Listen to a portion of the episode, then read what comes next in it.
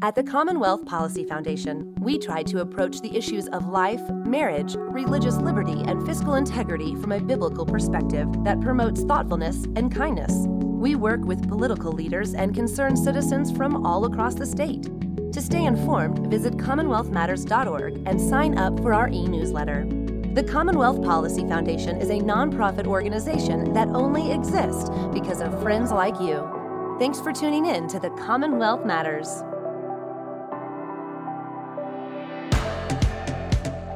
Welcome to the Commonwealth Matters. I'm Richard Nelson, Executive Director and founder of the Commonwealth Policy Center. Uh, pastor and theologian Kevin DeYoung recently asked in a column he wrote in World Magazine, he said, What should the Christian's posture be to a hostile world? Kevin DeYoung gave several recommendations for how Christians and how the church can engage in a hostile world. He says that there is no simple answer, but he does give us several biblical principles for how to engage. And joining us on this edition of the Commonwealth Matters is good friend and pastor Brandt Lyon. Brandt, welcome to the program. Good to be with you. Hey, uh, the reason why we have spent uh, the last couple of weeks on the Commonwealth Matters talking about um, churches and the Christians' um, response to the culture and the issues of the day is because I am convinced that the church is um, a special institution that God puts on earth to be a place of hope, to be the purveyor and teacher of truth, to be a place of refuge for the broken. And it's something that we have um, that we have forgotten. I think that the church has this uh, a, a, specific role um, in in their community, in a specific mission that God has called them to be. And I I'm convinced that unless the church um, thinks through the issues and engages these issues well and engages the culture well, there's really not a lot of hope. I agree, and it's a massive and it's a vital mission that we have that that no other uh, sphere within the culture can deal with. So, for instance, we we we do believe that the gospel is the hope of restoration and redemption of the broken world. Correct? I mean, that's that's just basic part of our worldview. Well, well, the one thing that we know is it's not the president or the legislature who's finally going to come out and say, uh, "Trust in Christ uh, will, will bring new life and will transform the heart of people." Only the church says that, and it is our message to give. And I think one of the sad things in our culture is to watch so many of us back away from that mission of sharing the truth of the gospel and its transformative power. They're not going to hear it anywhere else. They won't. And this sounds radical. I mean, there's people listening in who are not part of the church, never been to church, and it sounds radical, maybe even arrogant to say that the church is the hope of the world because that's what we're saying. It is absolutely what we're saying. and and at the core of that is that Jesus is the hope of the world, and that's what the church teaches, right? It teach the the truth of Jesus, His um, living a perfect life, His um, dying of the perfect death, taking on the sins of the world, and then of course the resurrection. Um, and for those who are in Him, those who have put their faith and hope in Him, have uh, a new life, and they have hope of an eternal life with Him, and that is the good news of the gospel.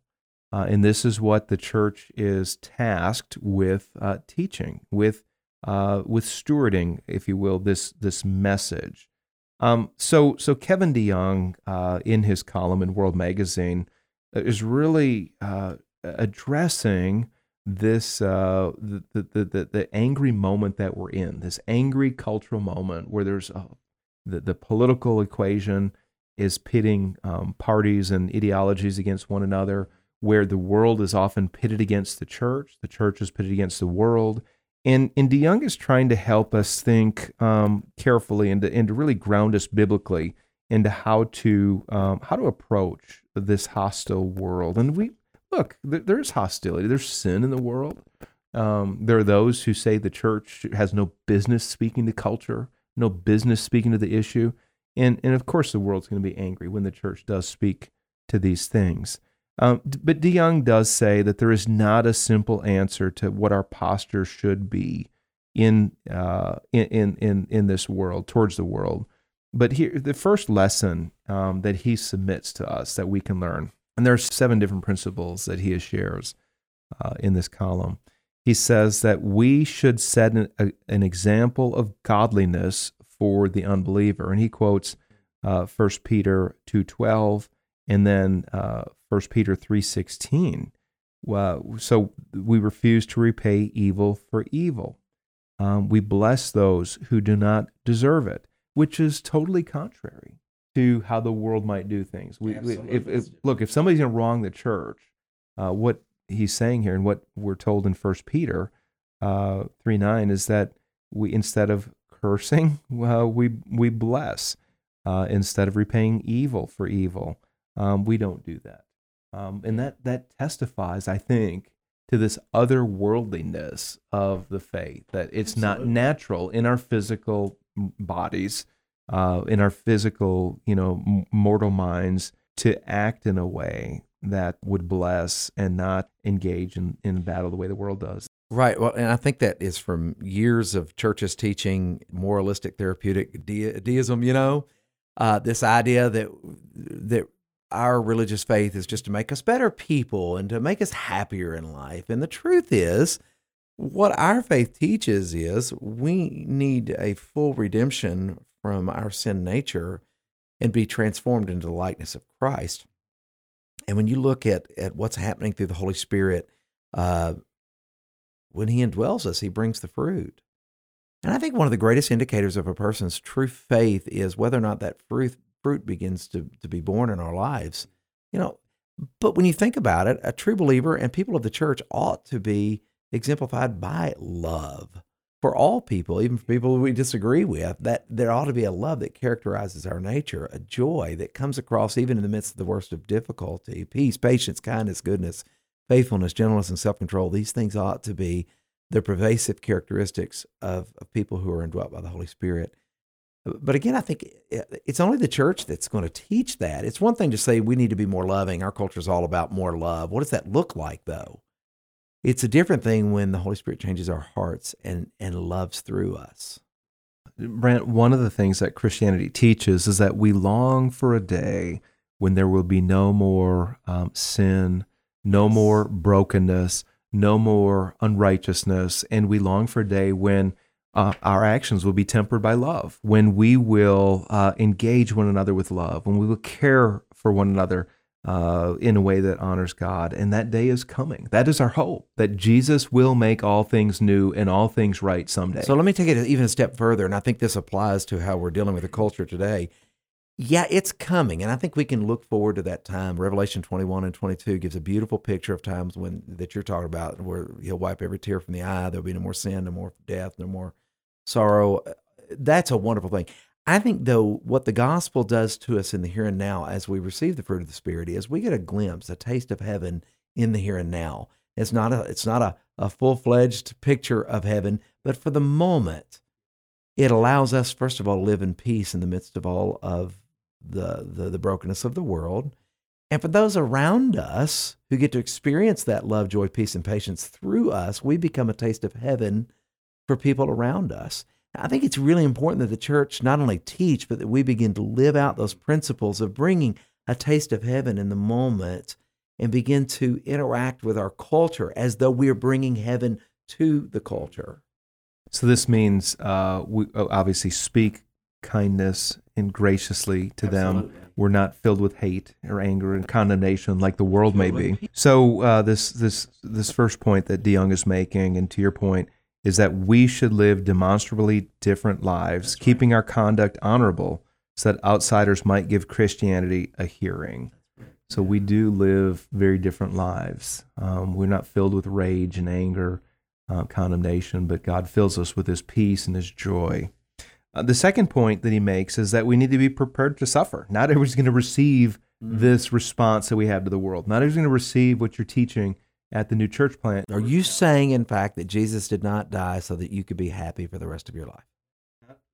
That's such a difficult message today, though, isn't it? Yeah, but and that's what some teach, though, right? Jesus died yeah. to make your life happy, and the health and wealth gospel is is being promoted, and best life now. Yeah, yeah, exactly. And that's not what Jesus taught, though. He he taught that we would have a life and more abundantly. He did not say that we would not have trials and um, testing and uh, persecution because we will have that happen.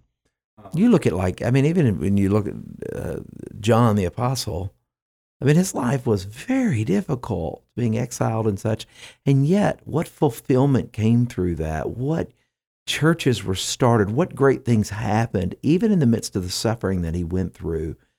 God used it and great things happened. And I think a lot of us really are or should be searching for meaning and for purpose more so than they're than we're searching for happiness. Yeah, and that's what uh, we've all got to answer that question, right? Ultimately, what are we here for? What is what did God make me to do? What's the purpose of my life? I find it uh, very uh, uh disconcerting with the answer that uh, many secularists have. That look, uh, you're just you're you're a biological being. you're you're part of a community. Um, find your own joy, find your own happiness, and that when when it's all done, you're going to go into the ground. There's nothing after this. I find that so disturbing. And honestly, you find people who are hedonistic, who are constantly searching for happiness, who end up w- without purpose, uh, when end up without joy. And so it really is a, a very shallow pursuit. So be prepared to suffer. Uh, DeYoung says this winsomeness is often a desirable aim, but it is not by itself a sufficient cultural strategy. If the world hates the church, perhaps it's not the church's fault, but the fulfillment of what Jesus promised. And that was from, he's referring to John 15, 18. We can care for the poor, love one another, and get our tone right, but still the world will hate those who are not of the world. And that's John 15, 19. So uh, be prepared to suffer. Be prepared to walk out the faith, be prepared to allow the Holy Spirit to work through you, but be prepared to suffer because the way we live our lives is really contrary to the standard into the into the goals or the end of what those who are apart from the church. And by the way, we should be burdened um, with where they are, those outside the church. We should care about um, those who are still at war with God, those who are still opposing Him. And it's hard when you have people attacking you and criticizing right. you. But this is what Jesus did. I mean, he was, while we were yet sinners, um, Christ died for us. And he, that's an incredible amount of love that he had for us. And we can uh, show this love. It's possible. I always put it this way to, to, to the people of my church we become a conduit of God's love so that other people can experience it through us. That's good. That's good. Next point is to build attractive bridges to welcome the curious in. He ref, uh, DeYoung references 1 Corinthians 9 19 through 23, and he says that we should be eager to remove barriers to the gospel. Coming to Christ takes a miracle of the Holy Spirit to regenerate the fallen human heart. We should not make the Holy Spirit provide a second miracle to overcome our stupidity. He's being very blunt there. Mm-hmm. When someone wants to learn more about our faith, we should respond with gentleness and respect, not with boorishness. So we, we want to build these bridges. And it's easier, Brandt, to be safe in our own tribes, our own enclave, and to look at the world or those outside of the churches as, as them, right? That's the other side. But we're told, uh, Scripture would have us to develop relationships, um, to build bridges, and to uh, when when we live out the gospel in, in, in biblical truths, it should make somebody curious. Well, what is this? Why are they gentle? Why are they not angry? Why why do they have peace in the middle of a, a tumultuous time? Well, I think sometimes too we we put up our own barriers with people because we want to address sin before we address the gospel. You know, so often when we know of somebody that's in sin and we want to confront them on the we want to confront them on the sin before we share the gospel with them. Well, the truth is, a person that doesn't know Christ yet may not even see what we're saying is sinful, and it wouldn't make sense apart from the gospel where we've put our faith in Christ. So I think there's a lot of times where we don't need to necessarily address the specific sin in the moment before we've addressed the gospel and shared with them that, that faith in Christ transforms them. And I think that's important because so many times that's the barrier is we've let the sin be the barrier. Brent, we are uh, up on a break. Um, we're going to take a, a, a 60 second break. So stay with us and we'll be back in just a moment. Hi, Richard Nelson here with the Commonwealth Policy Center. It's clear that the news media isn't always fair. In fact, there's lots of far left bias and political gamesmanship. No surprise there. So if you're looking for perspective that's grounded in the truth of Scripture and our nation's founding principles, then get plugged into CPC's resources. Sign up for our e newsletter at CommonwealthPolicyCenter.org. You can also follow us on Facebook at Commonwealth Policy Center, and we're on Twitter at CPC for Kentucky.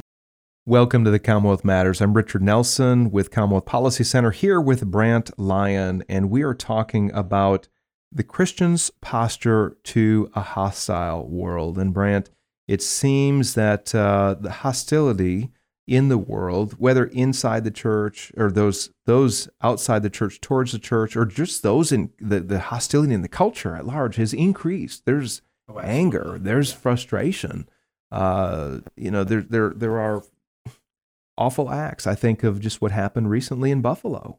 This uh, racist who was targeting black people in a grocery store. 10 people lost their lives mm-hmm. because of this awful hatred towards the black community. Um, so we see this hostility and we're talking about how can the church respond in this hostile world. And I'm referencing an article that Kevin DeYoung wrote in World magazine. And one of the things that he mentions uh, is that the church needs to keep its doctrine pure, that it needs to um, watch out for wolves, those who would come into the church and spread false teaching.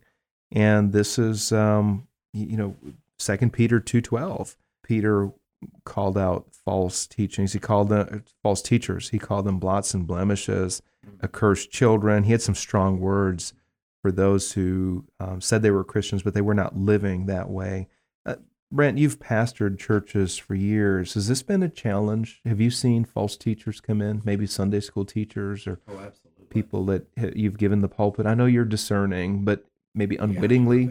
had people come in to speak and they just didn't have good doctrine or yeah on occasion probably more the, the the most difficult ones were actually the sunday school teachers because oftentimes they have infiltrated the ranks before you got there and uh, and they're part of your fellowship, and so people love them and they want to give them a pass. You know, there's this constant uh, pull towards degradation. You know, of degrading the truth, and um, if you're not careful, it's it's easier for people in the church to just simply say, "Oh, it's just old Bob over there. We all know him. We know how he is. Just just just plow around the stump there. Don't worry about him." And and but that doesn't change the fact that old Bob over there may still be teaching heretical thoughts in your church, and that stuff takes hold and it begins to spread. You've got to be vigilant about it. That's right. And as a shepherd of the congregation, you want to keep the wolves out. You want to keep bad teaching Absolutely. out. But you know, every Sunday when I get up to preach, I pray, Lord, may they not hear me, may they hear you this morning, may they hear a word from you speak through me. And the truth and the reality is that even with theological training and years of pastoring, you let me get up and say what I want to say, and first of all, I'll get it wrong. And number two, they they don't need to hear what I have to say. There's something about the biblical doctrines that come straight from God that is the whole purpose of our being. And if we cease to to give them full biblical doctrine that comes from God, what's the point of the church in the first place? They didn't come to hear from me or from Bob from that for that matter. They came to hear biblical truth.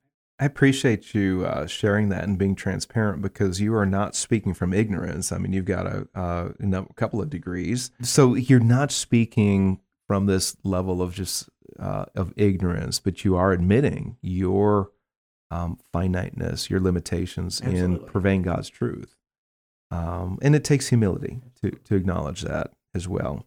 Um, one of the points that DeYoung says is, "Do not think that one size fits all." When the church addresses the issue and faces a hostile culture, um, he says, if we're to be wise in our posture towards the world, we must discern whether that creature in the distance is a lost sheep looking for a home or a pig ready to trample pearls under his feet.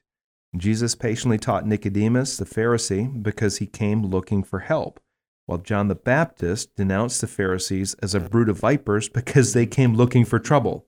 If outsiders only get from a sunshine or thunder, we are probably living out our personalities more than we are trying to discern the sort of person in front of us and what message he or she needs to hear. So uh, we have a tendency as people to go to extremes, right? Either all full of grace and lovey dovey, if you will, or on the other side, all full of truth, fire and brimstone, if you will. And the we, we know in Scripture that Jesus walked in truth and in grace. He was always, always speaking the truth, but he walked in grace as well. And Jesus, by the way, was hard with some of his audience. He's very, very hard with the Pharisees. He's very loving uh, to those who were caught in sin. Um, and he so he discerned the situation. Jesus discerned who he was speaking to and what they needed to hear. And we need to discern, we need to discern as well. Uh, next point is approach cultural and ethical polarities on a case by case basis. Sometimes there is no middle ground and no third way. When Jesus was asked about divorce, he sided with the more restrictive Shammai, Shammai school over the Hillel school of interpretation. When asked about the resurrection, Jesus defended the resurrection in agreement with the Pharisees over against the Sadducees. In one sense, Jesus transcended those debates. He was, after all, calling people to himself, but he didn't act like both sides of the controversy were equally right and equally wrong, or that the best answer was sum of column A plus sum of column B. You know, that's interesting, Chris. The, the Hillel and Shammai has to do with Pharisees and Sadducees. Uh, and they were, I, I, sometimes I don't think we lump them together, you know, those Sadducees and Pharisees. They were very opposed to one another. And it's fascinating. I think what he's saying there is uh, he didn't take up camp with either one of them. I, I, it's interesting. I think as an, uh, as an evangelical, I think I, oddly enough, we probably would have sided up more with the Pharisees camp. They believed in in more spiritual things, and we would have put the Sadducees in that more liberal camp that just didn't believe like we. So it's interesting. We would find ourselves in a camp. Jesus never did because he didn't need a camp. He had truth. And I think that's more or less what he's saying is stay on the truth. And honestly, and this is such a difficult thing as divided as we are, there are, isn't it interesting to, to, to even say that there are times when uh, a Democrat has it just as right as a Republican, or vice versa. And the, the question is, what is the issue, and what does the Bible have to say to it? Can I just interject since you had that? That I can't I can't resist taking the bait for this. Oh, I'm sorry, but you said what is the issue, and you mentioned two political parties. Yes. And what immediately comes to mind, Brand, is power.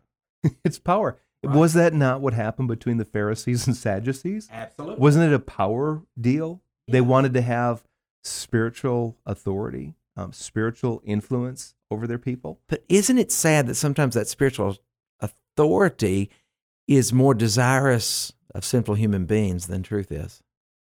And isn't that what we see in the division of our politics? I, I want to know my side's right and I want my side to win in the next election more than I want the truth to prevail. And I see that more and more. That's a good segue into the last point that Kevin DeYoung makes. He says, When people give you a hearing, don't lead with a hard edge and don't leave the hard stuff out. Think of Paul in the book of Acts. He begins a speech to the men of Athens with commendation and common ground, but he goes on to correct their worship and he calls them to repent and he proclaims the hard to believe resurrection. Mm. Likewise, Paul speaks respectfully to Felix, Festus, and Agrippa but he does not avoid the doctrines and ethical demands that he knew that they would find disagreeable. So Paul's a model for us as we face an increasingly hostile world, courtesy wherever possible, clarity at all costs. How hard is that? Uh, it is hard, and I think of I think of and I'm sure I don't mean to, to disparage any good Christian brother, but there are some that feel like the truth is absolutely all pervasive, and we have to share the truth uh, and we, we have to do it with that hard edge. When the truth is, sometimes we need to, to start off with love in order to be able to come back with the truth in a way that's receptive by the other party. I remember, I, this is such a funny illustration. I still remember uh, when I uh, when I worked for State Farm. This has been years and years ago. There was a lady that left, and it was her last day of work. And I remember my boss. It was a very godly man guy ended up in the ministry himself at some point. I remember looking at her going, "Well, I would tell you I'll, I'll see you later, but let's be honest, I probably won't." And and And his justification for being kind of harsh in that moment was, "Well, I need to tell the truth." And I thought, "Well, no, you're just being a jerk in that moment." Now, this is a good guy. I don't, again, I don't mean to disparage him, but it was one of those times where we've been taught that the truth matters so much that sometimes we say it in such a harsh way so that we can be truthful that we lose the listener. And it just he could have just as easily said, God bless you, have a great life, as to throw in all that other stuff and, and led with a softer edge. Yeah. So truth, and I don't hear you diminishing the truth. You're not, not criticizing no. because there needs to be truth at the core of everything we do. Absolutely. How we think, how we act. But part of this truth is to have wisdom of how to engage and how to interact with somebody. And I think the danger too is that if we, uh, as as people of truth, as people of the book, um, it's easy to become self righteous. And, and to write somebody off if you're not accepting this, well, just to write them off and, and and maybe even to label them, you know, they're going to hell, uh, or they're arrogantly they're, like I know something you don't know, or I, I'm smarter than you. Yeah, yeah. So, uh, to, so we need to guard ourselves against that, that hard edge uh, that would lead to self righteousness and lead to arrogance. Uh, we need to be very, very careful how we uh, respond. And again, Jesus uh, responded to us uh, in a way where he was gracious. His, his coming into the world, his um, gentleness with sinners, him teaching, even allowing the children to come to him, right? The Pharisees didn't want the children around, but he said, Let the children come unto me. And his example of, of grace, um, he was always teaching the truth but he always tempered it with with grace. And I think when the world sees that, Brandt, that we do care, um, that we are people filled with the fruits of the Spirit, love, joy, peace, patience, kindness, self control. When that fills us, um, they see something different at work in us. Absolutely. And I think the world is more receptive uh, to what we have to say. Brent, we've got uh, just a minute till we uh, till we need to end. Um, this has been a good program. This time has gone way too fast. Um, but we, we do agree that as as Christians, we uh, we need to engage a hostile world, but we need to engage with wisdom, tempered with love, uh, motivated by God's uh, and, allowing God's grace to work through us. And when that happens, um, I think that we're going to see the world change. Absolutely. And I think we need to we need to understand the fullness of the gospel. It's not just about those who have faith in Christ get to go to heaven someday. It's about the transformation of the person right now and allowing the fruit of the spirit to pervade everything that we are and and and that needs to be the front people see the church as the fruit. Amen. That's a good word to close on. God bless you, brother. Appreciate you joining us.